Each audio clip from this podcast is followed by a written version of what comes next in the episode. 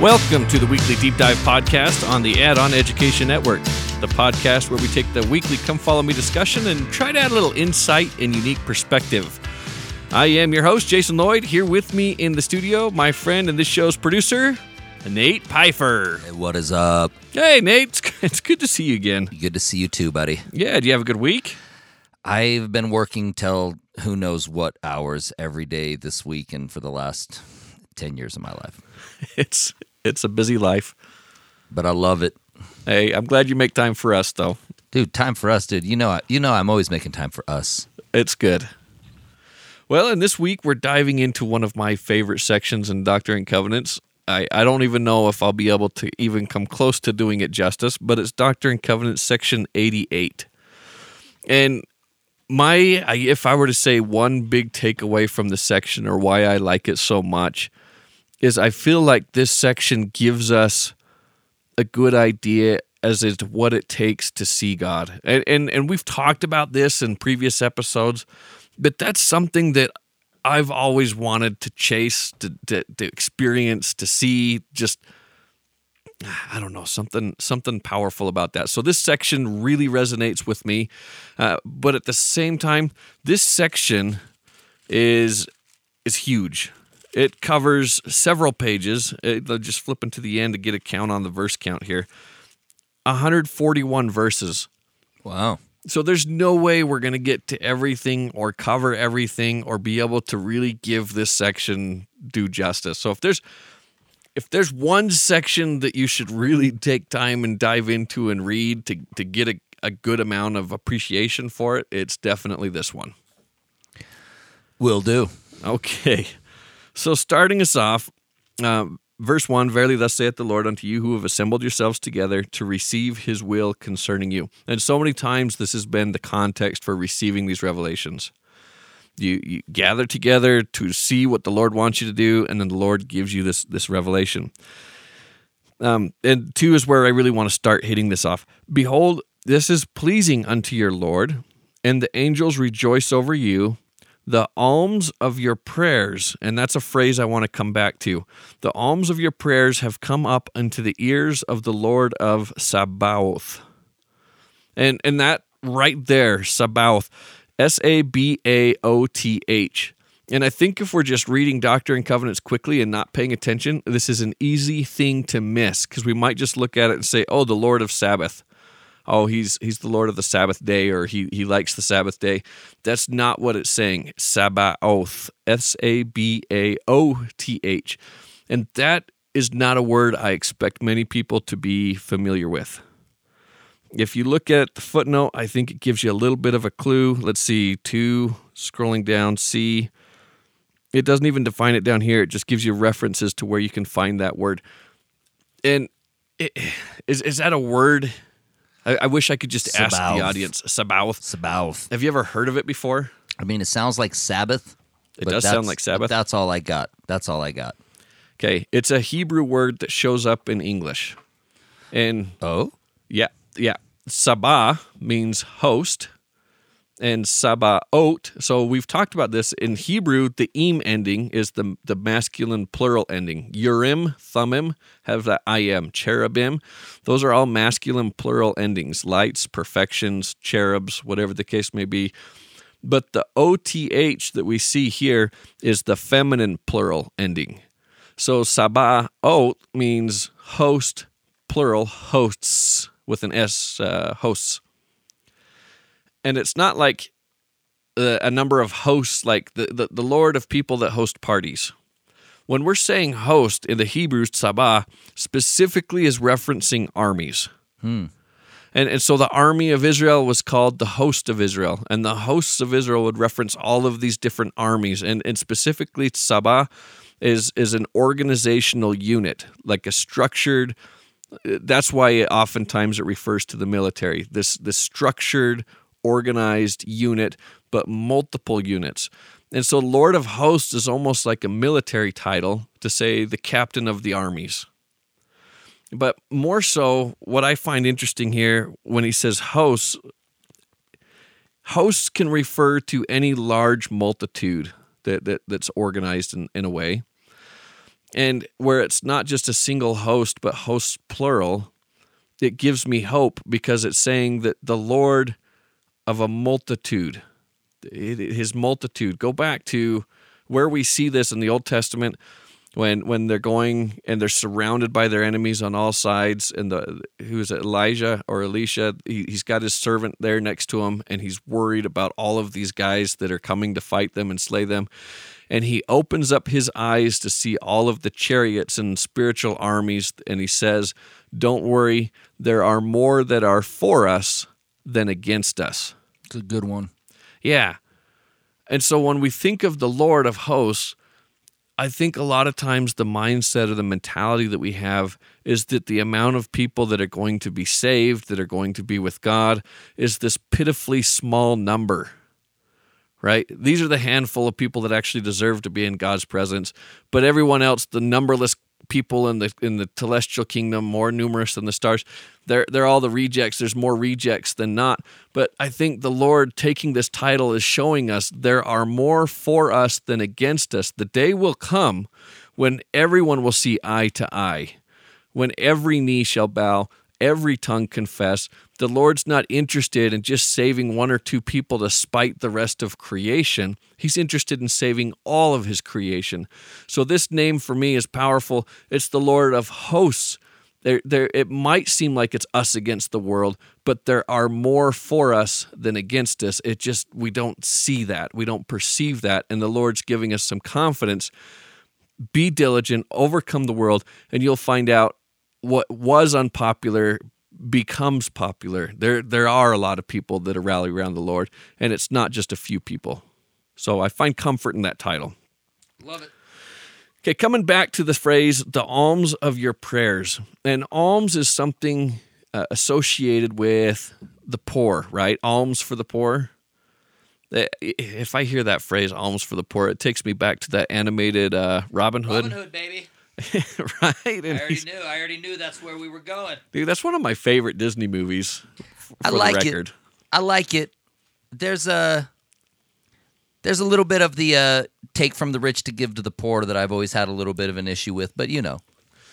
Yeah, eh, but but you know you got you got the blind. He's pretending to be a blind beggar, Robin Hood. Yeah, fox, I like walking that. around with his little cup. And clearly, there's tyranny at the time. Like you know what I mean? Poor, definitely tyranny. Yeah, all right but so going back to define alms is this idea that it's something that's given to try to alleviate the the need of the poor, right? Yeah, yeah, yeah. So when you're associating this not with alms of of money but alms of prayer, this makes me think of the prayers that are offered to help the downtrodden, to help those that are struggling. And so think about that phrase your alms, the alms of your prayers have come into the ears of the Lord, because I think this is key, and are recorded in the book of the names names of the sanctified, even them of the celestial world. It's like, whoa, whoa, whoa, whoa. Your prayers are being recorded in the book of the names of the sanctified, even those of the celestial world. And and you have to imagine it's not just that your prayers for the poor, your alms prayers, but if it's being recorded in a book of names, it's the names of the people that are offering those prayers that are being recorded in the book of those who go to the celestial kingdom. So, if you're curious about those who go to the celestial kingdom or what it takes to get to the celestial kingdom, I think here we're getting this critical key that those who are offering prayers that are alms for the poor, that care enough about those who are struggling that they they pour their heart and soul into a prayer, there's a key to that. And it says, Wherefore, verse 3, I now send upon you another comforter, even upon my friends, that it may abide in your hearts, even the Holy Spirit of promise, which other comforter is the same that I promised unto my disciples, as recorded in the testimony of John. This comforter is the promise which I give unto you of eternal life, even the glory of the celestial kingdom. So here we have it stated again. One, your name is recorded in the list of names of those who inherit the celestial kingdom. Two, you get the, sec- the, the um, second comforter. And then three, the comforter is the promise of that kingdom of glory. And so this is This is calling of election made sure. And second comforter, I think most of us are familiar with that that phrase, that name. The second comforter is defined by Joseph Smith is a personal witness, a personal visit of of Christ. He comes and you see him to see God. And and what does it take to get your list in that name or your name in that list of people who get to see God, who have the calling election made sure, who get to go to the celestial kingdom? It, it it's it's almost it's very simple. It's the alms of your prayers. And and I want to show you this pattern. Lehi sees the Lord a pillar of fire comes and dwells upon a rock before him. He sees God. And not only that, that's followed up with the vision where he sees God sitting on his throne, surrounded with numerous concourses of angels, and he sees one descending from the midst that gives him a book. What was he doing in order to receive that second comforter? So you go to the first chapter of Nephi, chapter 1, that says, And it came to pass that my father Lehi, as he went forth, prayed unto the Lord, yea, even with all of his heart on behalf of his people. So, what was it that did it for him? The alms of his prayers was what got his name recorded in the celestial records and got him a personal visit from Jesus Christ. Go to Enoch. Um, not, sorry, not Enoch, Enos, right? As he's hunting in the wilderness, and and this one's interesting to me because it's not necessarily that the alms of your prayer have to be for somebody else. What started Enos's prayer that gave him that profound experience was his own soul hungered. The alms of his prayer were in behalf of himself as a poor person who felt like he was struggling, that he needed the Spirit. And as he prayed, the alms of his prayers granted him the presence of God to have that conversation. And immediately, what did he turn to? As, as soon as he had received that promise, that second comforter, that you will have eternal life, the calling of election made sure, he turns to the rest of the Nephites and he turns to the Lamanites. So, what is the pattern that you're seeing laid out here in Doctrine and Covenants and played over with Lehi, with Enos? And I'm sure you can think of other examples is as our hearts turn to the welfare of souls and we are so stirred and moved that we're offering these alms it it it opens that's to me that's the key that opens the door. And if i were to name one more person Job right? What was Job doing right before everything went south on him offering offerings for his kids just in case they forgot to offer them or they missed something. He he was pouring his soul out to try to help those around him. And and really all of this comes back to Christ Christ stated it so simply and yet so profoundly. What are the what are the great commandments? First, love the Lord your God, and the second like unto it, love your neighbor. Really, if you loved yourself, you loved your neighbor, you loved God, I think it drives us to these to these prayers and these prayers are what bring us closer to him and I think that's the driving message in Doctrine and Covenants 88 started off just right off the beginning. It's killer. Okay. Any any other thoughts before I move up past that? no, that? man, let's let's keep going. Covered it well. Okay. Um, which glory is that of the church of the firstborn? Even God the holiest of all through Jesus Christ. And they talk a, a little bit about that. Uh, we're going to skip. Let's see. Uh, we're let, us go. Let's let's follow this along a little bit more for a discussion on light. I know we've talked about light, but we're going to hit light from a different angle today. He that ascendeth on high, also he that descended below all things, and that he comprehendeth all things, that he might be in all and through all the light of truth and and the fact that he ascended above everything there's no doubt he is god he's at the top. But how did he descend below all things? And it, his life plays that very beautifully right? When he's born he's born in in a manger where animals are supposed to be born pretty low. And, and we talked a little bit about this uh, last week nate as we were just kind of hanging out afterwards. In archaeology in israel all the houses there were two story houses and they had garages, if you will. If that, that's what that's what we would call them, I guess. And the garage is where they kept the animals on the on the ground level. And then the master bedroom or the guest bedroom. And so there was no inn. When you go and talk about the innkeeper in the New Testament, no room in the inn, it's it, it was the guest room upstairs. There was no inn, there was no hotels in Israel. It was the guest room in the family residence. So when Joseph and Mary show up, they already had family staying in the guest room above, no room in the inn, so they had to go to where they kept the animals in the stables. Now, the system they didn't have sewer systems like we have today. So one of the chores that that they would give their kids or whoever is that the upstairs guest room and the master room they had holes in the floor for a bathroom and you'd go down to the bathroom and it would drop into the garage. The garage was lined with hay and straw. The animals would go to the bathroom in the hay and the straw. So you would use the hay and the straw to gather up all of the dung the waste and then you would take it out to the, the compost pile the dung heap out outside of the city outside of the town or wherever it goes and then replace it with fresh hay fresh straw straw. So if you want to talk about humble beginnings, one that descended below all things, he is the king, the creator, the God that created the whole earth, and yet he was born in a bathroom where where literally human waste and excrement is is is, stored and, and created. And you talk about one end of society where you have the wise men, the magi, coming and bringing expensive gifts as him that ascendeth below or above all things.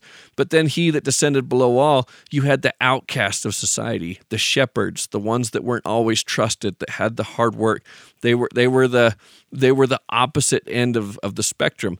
So in everything in his life, it typified this idea that he would descend below all. He was the the worthless, the nothing, the everything, but yet he would encompass the greatest, the the best of everything. His whole life portrayed this mission that he might, and I, I love how it's stated here, he might be in all and through all things the light of truth, which truth shineth. This is the light of Christ. As also he is in the sun, and the light of the sun, and the power thereof by which it was made. As also the light of the stars, and the power thereof by which they were made and the earth also, and the power thereof, even the earth upon which you stand. And the light which shineth, which giveth you light, is through him who enlighteneth your eyes, which is the same understanding that quickeneth your understanding. And the point is, he is in all no matter where you are on the spectrum if you are if you are like the sun is bright shining or or more kind of like the moon reflecting this light or or a little bit more distant or where you are on your journey or in life or however the case may be he is a he he is there through all things. He covers the extremes the alpha the omega in all things. It's i don't know it's it's powerful and we think of light as a source of truth because we've, we've talked about this as, as we don't see objects, we see light reflecting off the objects. It's through the light that we get to know a lot of the world around us. But there's also another aspect of light I wanted to cover here. And then verse 13 it says, The light which is in all things, which giveth life to all things.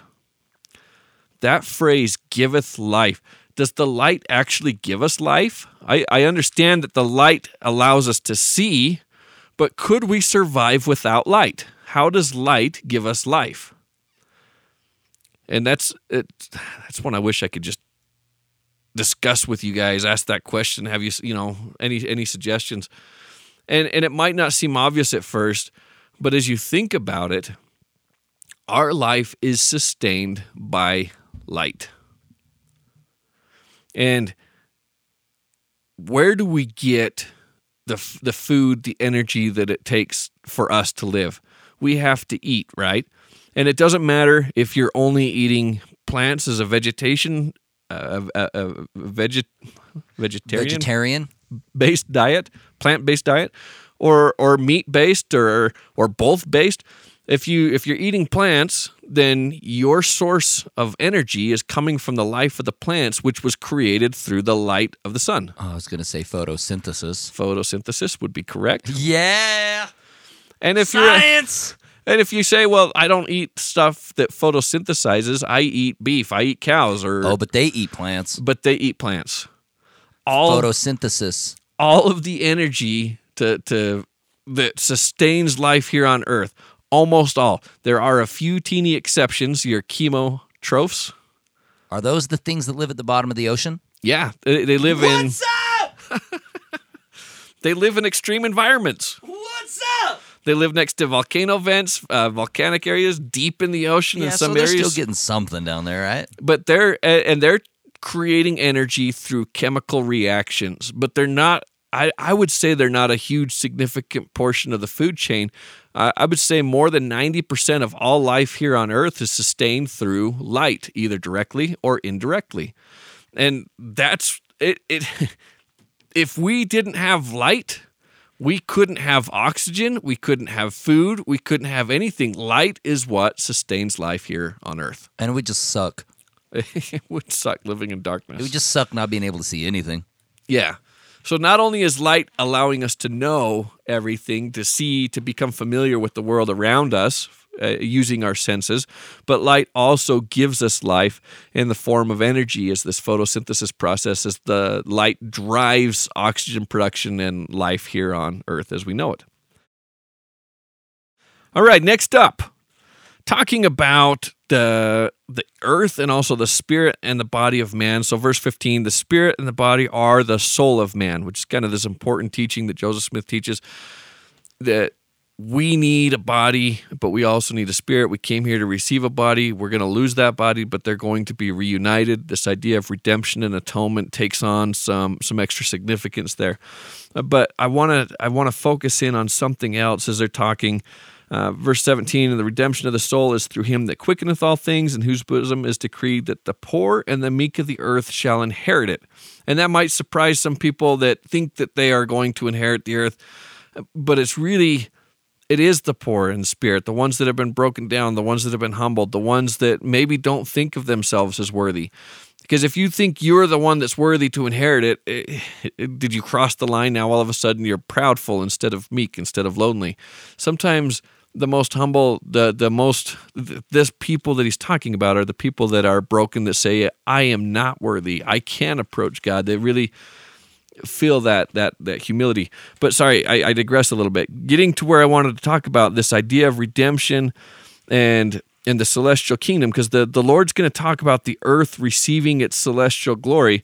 It says in verse 19, For after it hath filled the measure of its creation, it shall be crowned with glory. And crown is something that you wear like clothing, right? And so you're going to be crowned with glory even with the presence of God the Father. So, glory here is defined as the presence of God the Father, and the presence or being able to see God or be in the presence of God is defined as, as being able to, to, to wear a crown. And, and what I wanted to focus on this verse is when we were talking a couple episodes back, um, we went to the words of Isaiah when Isaiah said that the Lord stripped the proud and the mighty, the prophet and, and the priest, the leaders, and all of the people that were supposed to be guiding Israel, he stripped them and then he made a comparison. So, so first he wipes them out of the land and kills them with the invasion of the Babylonians. But then he makes the comparison to a woman with all of her tinkling and sounding brass and all of her fancy things and and he talks about Israel almost being like a woman that's stripped naked in the dust and humiliated. She's lost all of her clothes, and her clothes were all of these people that were supposed to be giving her glory. That the people are the clothing of Israel.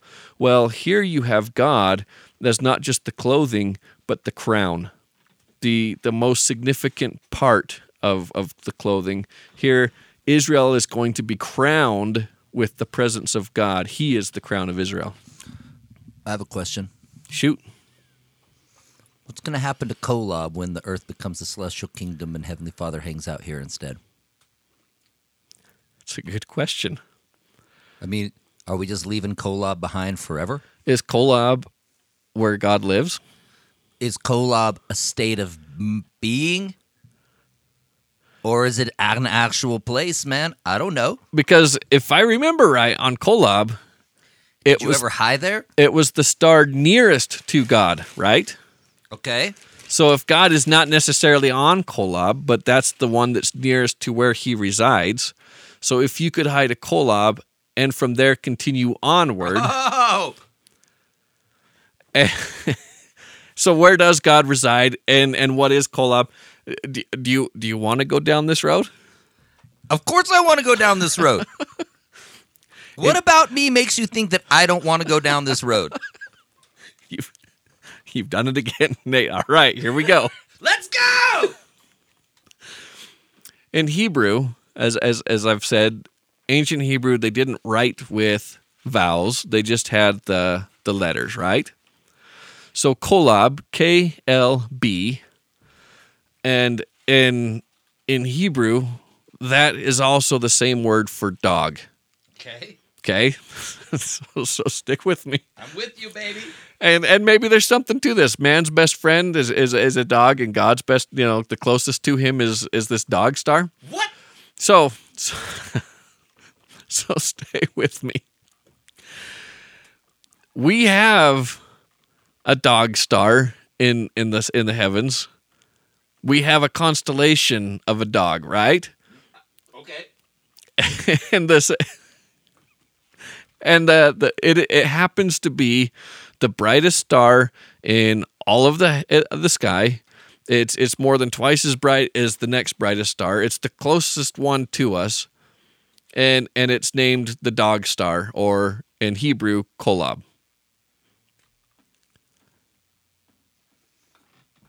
Is that? I don't know. I don't know. It's kind of interesting. Um, it's it's Man and God's best friend. man and God's best friend. It's Dude, you know dogs go to heaven. it's it's called Sirius. You've heard Sirius before, right? Harry Potter. That's what I was going to say is in Harry Potter, yeah. Yeah, the the dog star. So the dog star, Kolob, is uh, Sirius, is what we refer to it as. Super bright star. It's actually two stars close together. When I look at it at night when I'm running, um, it's it's kind of cool because it's following Orion. So you've got Orion, the constellation, and then right behind him, Orion the hunter. You have the dog. That's Orion's him. best friend, dude. Orion's best friend. And so here you have this bright Sirius star, and I I don't know if it's Kolob or not, But that would be dope if it is. but it is kind of cool that the brightest star in the sky is is a dog star, and that in Hebrew the the word for dog is Caleb. So sorry, Caleb, but Kolob. It's the same. It's the same root. It's the same word. That the dog star could potentially be I love it. Kolob. I love it. See, this is why we go here, Jason. This is why. Yeah, but it's all it's all who knows, man. I it's mean, all dope. okay, let's keep going.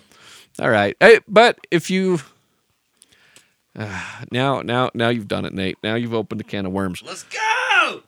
If you want to go down to astronomy and the names of these constellations, if you turn to the book of Abraham and the Pearl of Great Price, you have a, a facsimile that shows Pharaoh holding his throne, sitting on the throne, and, and they say it's Abraham sitting on Pharaoh's throne, teaching them about astronomy, correct? So modern astrophysicists today, as they look at the history of astronomy and where we get our understanding from, a lot of the Western world's knowledge and understanding of the stars comes from the Greeks. So you look at these names, Sirius, Orion, and, and these constellations, they come from Greek mythology, correct? And then the question is asked, where did the Greeks get it from? The Greeks got it from the Egyptians, who got it from the Babylonians. And, so, according to modern uh, um, modern astronomy, the knowledge all came from the Chaldeans, the land of Abraham. That's where we get our understanding of the stars. So when you have this dog star, it is kind of interesting that that gets preserved. There's one other constant. I mean, Virgo. We talked about Virgo. I think last week. He's uh, she's carrying a branch. The branch is a name of Christ. And so the that Christ would come from a virgin is borne out in the in the Greek astronomy. Yep. And then another one with um, Centaurus. It's one of the most fascinating. Is that the the bowl guy? That's the bull guy. And I'm glad that you said bull guy because a lot of people think centaur is half man, half horse, right? I don't. They, I know. because Taurus, uh, Toro, it, it's bulls. It's what you say, the bull, right? And so if you say centauros, or in in in the in the Greek Kent Kent means to pierce. Tauros is the bull, and Kentauros then is the bull that is pierced. And bull was a, a symbol of God. You saw the golden calf when Moses was ascending up into Mount Sinai, and he comes back down and he's upset because they're building these calves. Later on, when Israel splits into two kingdoms, the northern kingdom and the southern kingdom, the north is afraid that they have to go to Jerusalem to worship at the temple so that they would reunite the country and they would lose their kingship. So they dedicate bulls to worship in Israel that were supposed to be images of Jehovah. He was the bull. And sometimes the Abir um, Yaakov in Hebrew, the bull of Jacob. It is translated sometimes as bull of Jacob, which is in English as we read the Bible, the God of Jacob. So bull was very much associated with Jehovah, and and and, you see the temple, the the um, baptismal font that's placed on the back of the bulls. So this idea that a bull that would be pierced half man, half bull, and this imagery of a god, half god, half man, is going to be pierced and lifted up right between the legs of Centauros. You've got your front legs, you've got your back legs, is the Southern Cross. So the bull in the sky is lifted on a cross. And the cool thing, too, is this constellation is right at the center of the earth and by, by center i mean it's one of the only constellations that you can see in the northern hemisphere and the southern hemisphere in the northern hemisphere you see the man and it disappears in the winter the time of death and renews itself every every spring as this idea of death and resurrection this this constellation that that seems to be talking about a, a, that would be pierced. And in Greek mythology, this relates to Chiron. And who is Chiron? He is this healer, this teacher. He was immortal. He was half half man, half horse. And I think that somewhere along the line, bull switches to horse because the the neighboring uh, civilizations, the Greeks did not ride horses, but the uh, who were they? They, they introduced this idea they would come and destroy the Greeks riding on horses, and they thought it was so fearsome and terrible that the Centauros kind of developed or twisted into a, a, a half man, half horse because of these invading uh, ar- armies, the, the Mycenaeans. Uh, and in any case, um, Chiron, this half, this centaur, if you will, is immortal, but you have Prometheus who's bound from stealing knowledge from the gods, the, the knowledge of fire and he is bound forever, tortured because he stole knowledge from the gods. And I and I think of Adam, who is stealing knowledge by taking of the fruit of the tree of knowledge of good and evil, taking knowledge from the gods, who is forever now cast out because of what he's done. Well, Chiron, who is pierced, takes his immortality and gives it to liberate Prometheus so that he can be free. So here you have this this image of a pierced bull who gives his life to set man free and put things right. So there's a lot of interesting things about the constellations, the Greek mythology that that it's it's not perfect. It doesn't always sync up. It doesn't always match. But it's it's just kind of cool to see these the dog star or the Centauros or the Virgo or whatever the case may be, and just wonder did this stray somewhere along the line from some understood truth where the stars testified of the divine mission of Jesus Christ. This has been my favorite episode ever just because of that. I love this stuff, man. I, I live for this. It's it's not that I can conclusively state anything, but it is it is fun to kind of look at some of these things and it's so rad. I, I just wonder, right? So good. Well, and it and it fits really well with this next verse. When we talk about uh, I'm just going to skip forward a little bit. Verse 47. Behold, well, let me. Behold, all these are kingdoms, and any man who has seen any or the least of these hath seen God moving in his majesty and power. And, and when I say these kingdoms, I have to back up a little bit. Uh, verse 42 Um, and again, verily I say unto you, he hath given a law unto all things by which they move in their times and their seasons. And their courses are fixed, even the courses of the heavens and the earth, which comprehendeth the earth and all the planets, and they give light to each other in their times and in their seasons, and in their minutes, and in their hours, and in their days, in their weeks, in their months, in their years, all of these one year with God, but not with man. The earth rolls upon her wings, and the sun giveth his light by day, and the moon giveth her light by night, and the suns, excuse me, and the stars also give their light as they roll upon their wings in their glory in the midst of the power of God. Behold, all these are kingdoms, and any man who hath seen any of these, any of the least of these, hath seen God moving in his majesty and power. And I just want to I want to take that with what Isaac Newton said. If I can here we go. What is there in place, almost empty of matter, and whence is the sun and planets gravitate towards one another without dense matter between them? Whence is it that nature doth arise in vain? And whence arises all that order and beauty which we see in the world?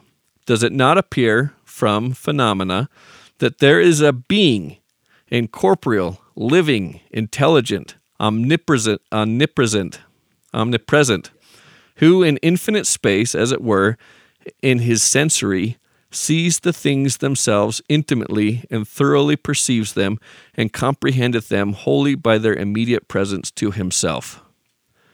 Isaac Newton believed that by studying the motion of the planets and, and learning about gravity and the light and how it works, that he was seeing God. And he's often attributed to a quote.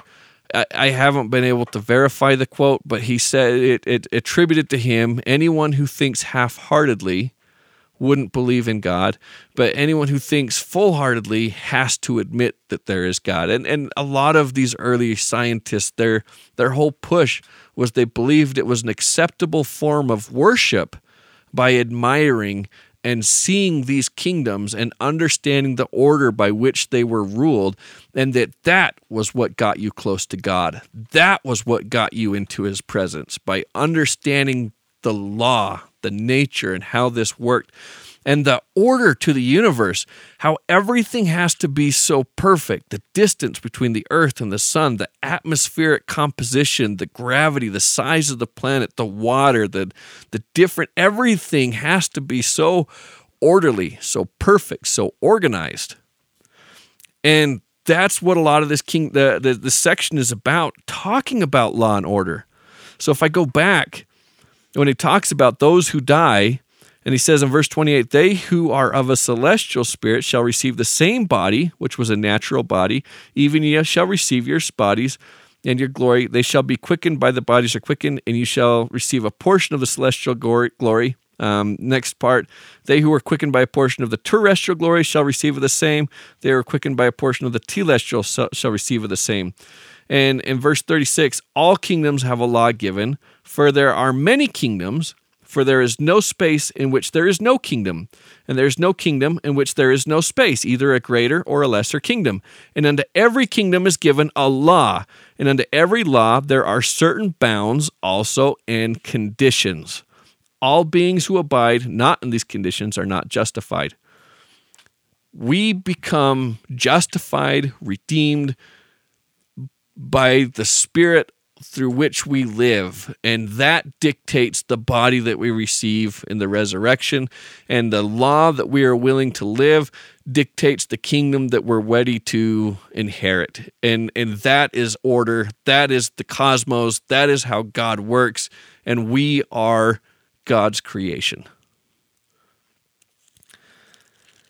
All right. He also says here Intelligence cleaveth unto intelligence, wisdom receiveth wisdom, truth embraceth truth, virtue loveth virtue, light cleaveth to light, mercy hath compassion on mercy and claimeth her own, justice continueth its course and claimeth its own, judgment goeth before the face of him who sitteth upon the throne and governeth all things. He comprehendeth all things, and all things are before him.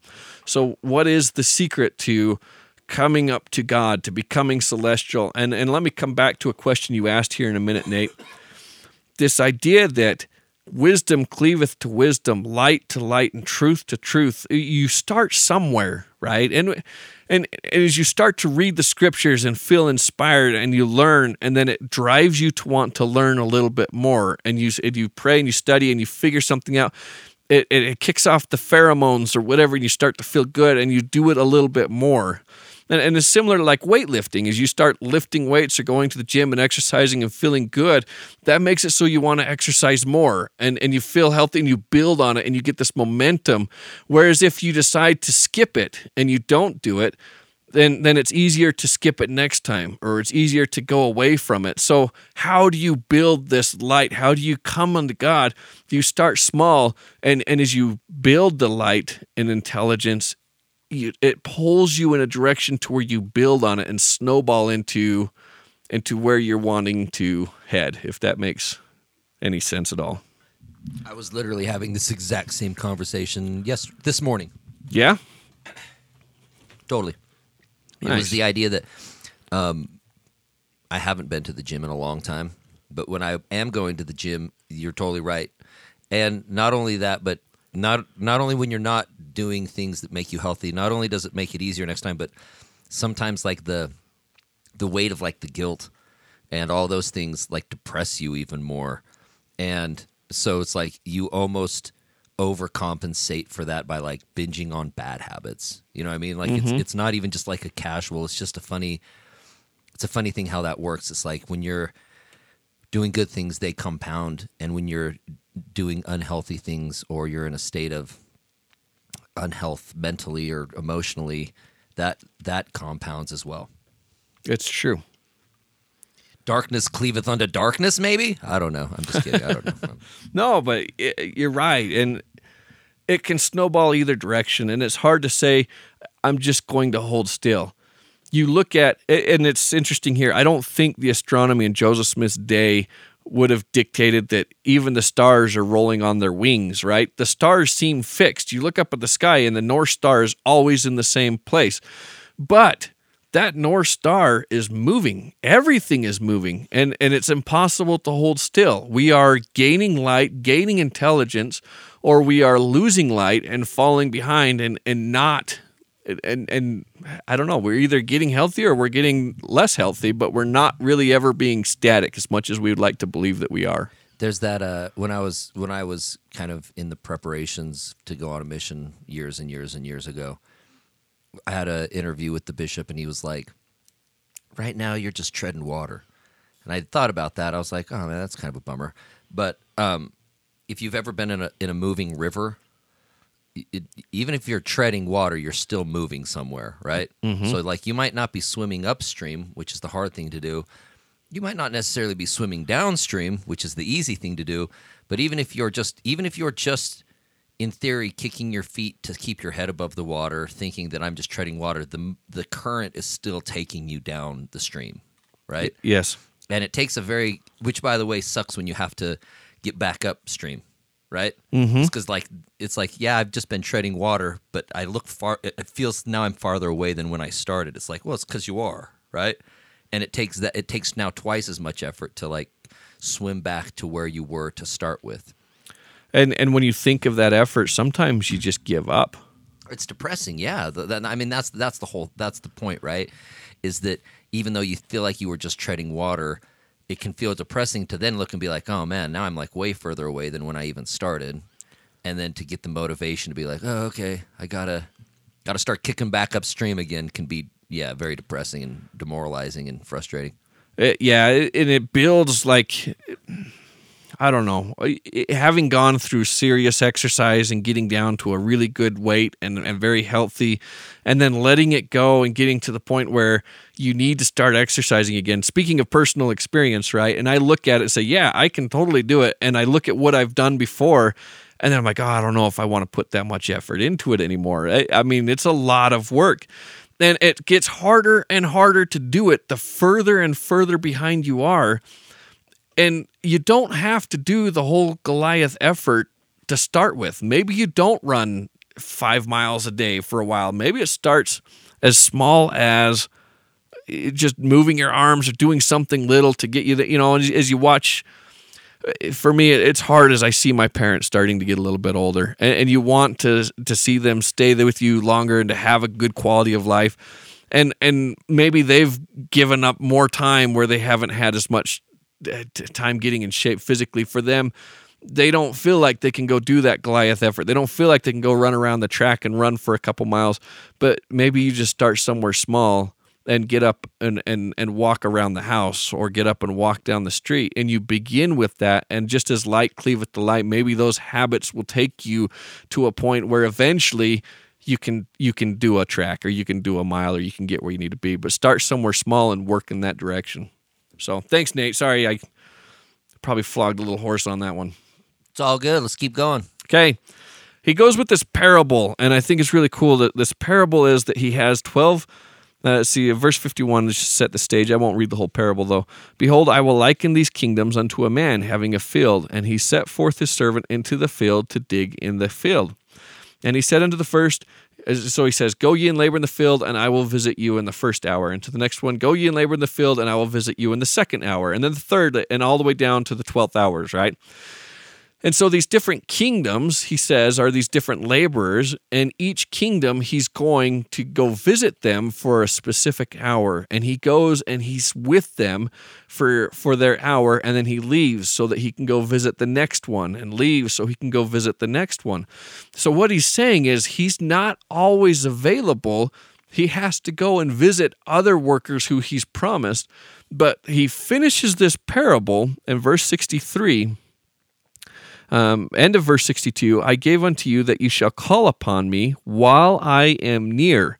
Draw near unto me, and I will draw near unto you. Seek me diligently, and you shall find me. Asking you shall receive, knock, and it shall be opened unto you. And he's telling us this kingdom, this dispensation, this is the hour where I am visiting you. This is when you can find me. Seek me and you will find me. Draw near to me. Do those little things. And as you're slowly drawing to me, I'm going to be drawing to you as well. And this leads to some of my favorite verses in all scripture, verse 67 and 68. And if your eye be single to my glory, your whole body shall be filled with light. And there shall be no darkness in you, and that body which is filled with light comprehendeth all things. Therefore, sanctify yourselves, that your minds become single to God, and the days will come that you shall see him. For he will unveil his face unto you, and it shall be in his own time, and in his own way, and according to his own will. And I think that's critical. It's not according to my time, it's not according to my way, it's according to his time and his way. And I also think it's critical that it doesn't say, and the day will come that you shall see him, but the days, plural, you shall see him in his time and in his way. Um, Remember the great and last promise which I made unto you. Cast your idle thoughts and your excess of laughter, laughter far from you. That's probably something I need to work on a lot.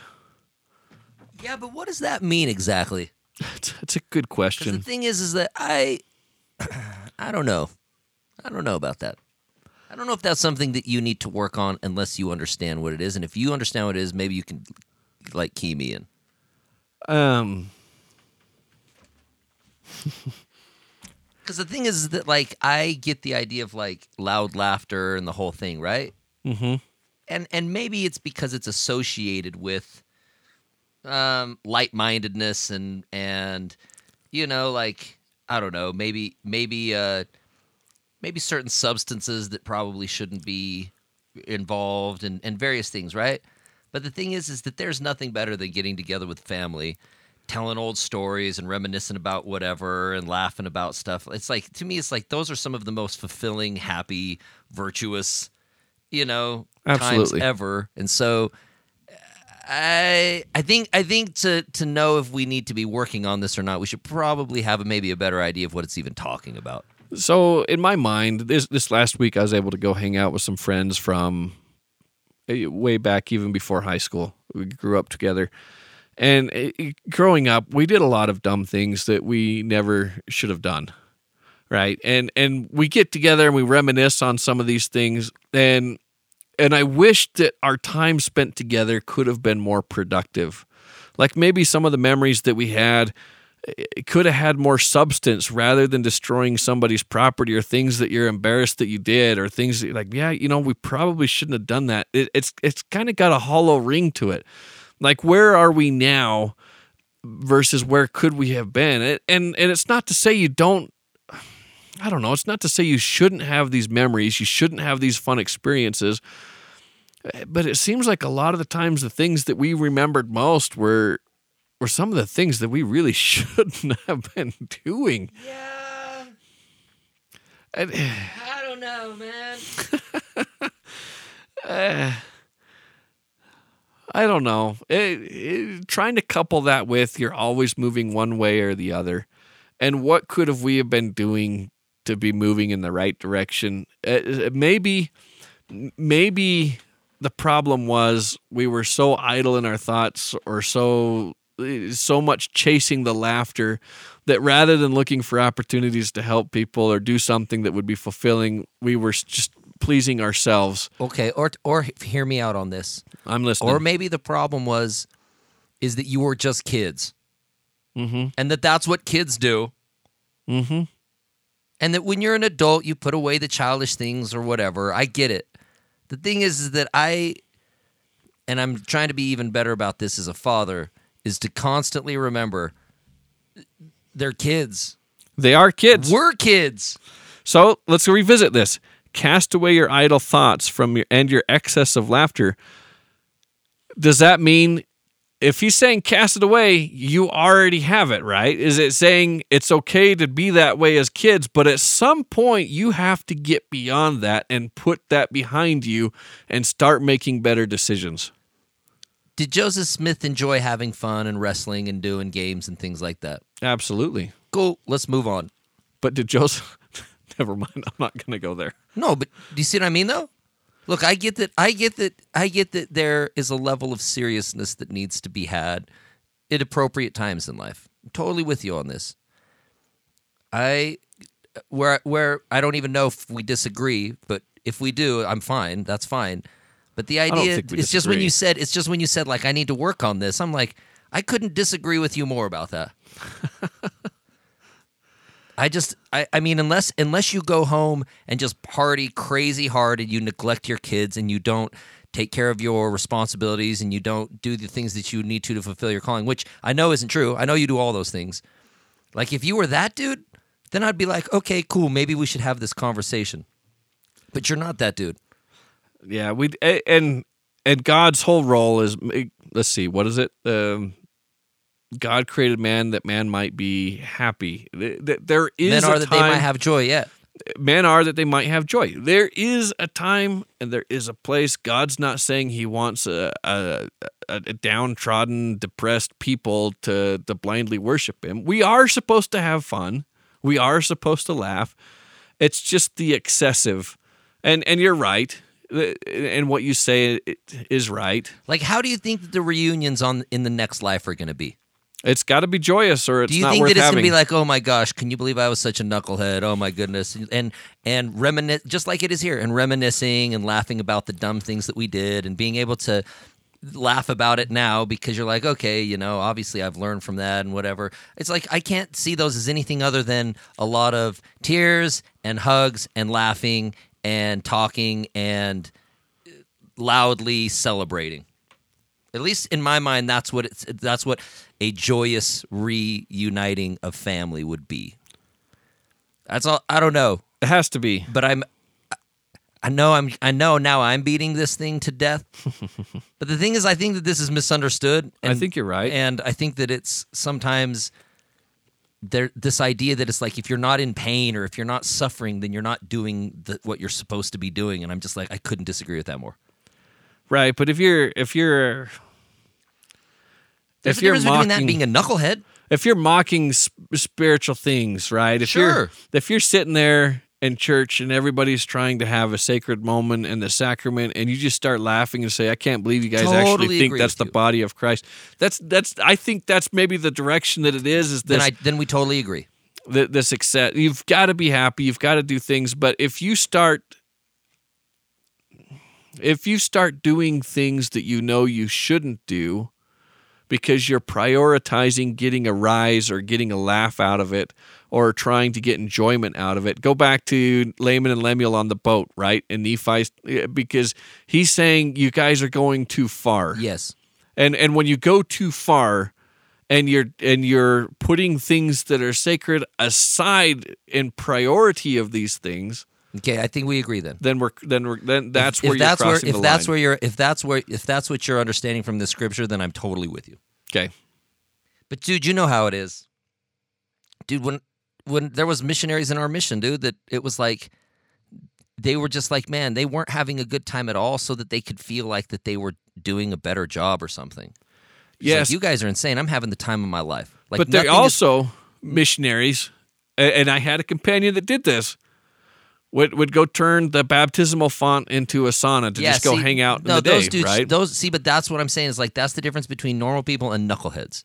Like that's the ultimate knucklehead, right? yeah But hopefully that's obvious to hopefully every normal human being you could see that as like that's obviously somebody being stupid and and being a knucklehead. Where I think that it's easier to try to go because it's it's it's not as flamboyant as that. That it's like, okay, well, if I'm miserable and if I spend seven hours a day reading the scriptures, and if every hour that I'm not reading the scriptures, I'm just praying, and if every second that I'm not praying, I'm thinking about how terrible of a person I am, and that must mean that I'm doing good. You know what I mean? Like that must be, if, if I'm miserable, it probably means that if I'm not having any fun, it probably means that I'm being righteous, right? It's easier, I think, to do that and feel okay about it. Like nobody's nobody's bathing in the bap- baptismal font thinking to themselves, "Yeah, this is totally normal." Yeah, and if I could sum it up, I would say all of the emotions that we feel are are divine. It's part of being us, part of being God. God goes through all of those motions as well. It's even anger is righteous. Totally agree. And and laughing and having a good time is righteous. Totally agree. It's it's when it's in excess to where it's happening at the expense of something it shouldn't be happening. You're sacrificing something you shouldn't sacrifice in the name of having that pleasure, that I'm totally joy. with you then. Okay, cool. We Okay. got this. Sweet. I'm glad we were able to I'm glad we were able to figure that out. Thanks for thanks thanks for taking us down that road. I you're welcome, I guess. I'm I'm happy you did. All right. Um, verse 74 and I, I think we probably need to wrap this up pretty soon. And i give unto you who are the first laborers in this last kingdom a commandment that you assemble yourselves together organize yourselves and prepare yourselves and sanctify yourselves. Yea purify your hearts and cleanse your hands and your feet before me that i may make you clean. And and wait a second this is this is something of a of a discussion, right? Can we make ourselves clean or does God make ourselves clean? And here God is saying, in order for me to sanctify you, you have to sanctify yourself first. Organize yourselves. Discipline yourselves. Make yourselves clean as best you can in order for me to make you clean. This is not just to rely on God and it's not just to rely on yourself. This is a, a partnership, and that order, that preparation, if you're going to be abiding by God's order, you have to learn how to impose that order on yourself, which, going back to the conversation we just had, making sure you're doing those emotions at the right time or when it's uh, a suitable environment for those emotions. Uh, that I might testify to your Father and your God and my Father that you are clean from the blood of this wicked generation, that I may fulfill the promise, which is the great and last promise which I have made unto you, and I will. Um, Teach ye diligently that grace may, shall attend you, and you shall be instructed more perfectly. Now, this is the critical thing for me. It's not that, and I will instruct you more about the celestial kingdom and what you need to do, but this list is amazing to me. They may be instructed more perfectly in theory, not just not just in the laws and the Mm, principles. Yes. Okay. I'm, I'm with you now. Okay. I love this. Keep going. Okay. In theory, in principle, in doctrine. Those are three different things. Yes. And theory is still important as it helps us understand better when we get to the principles and the doctrines. and and don't isn't it easier to obey and do the right thing if you understand why you're doing the right thing. And it's not just to as Adam said because I was told to. Mm-hmm.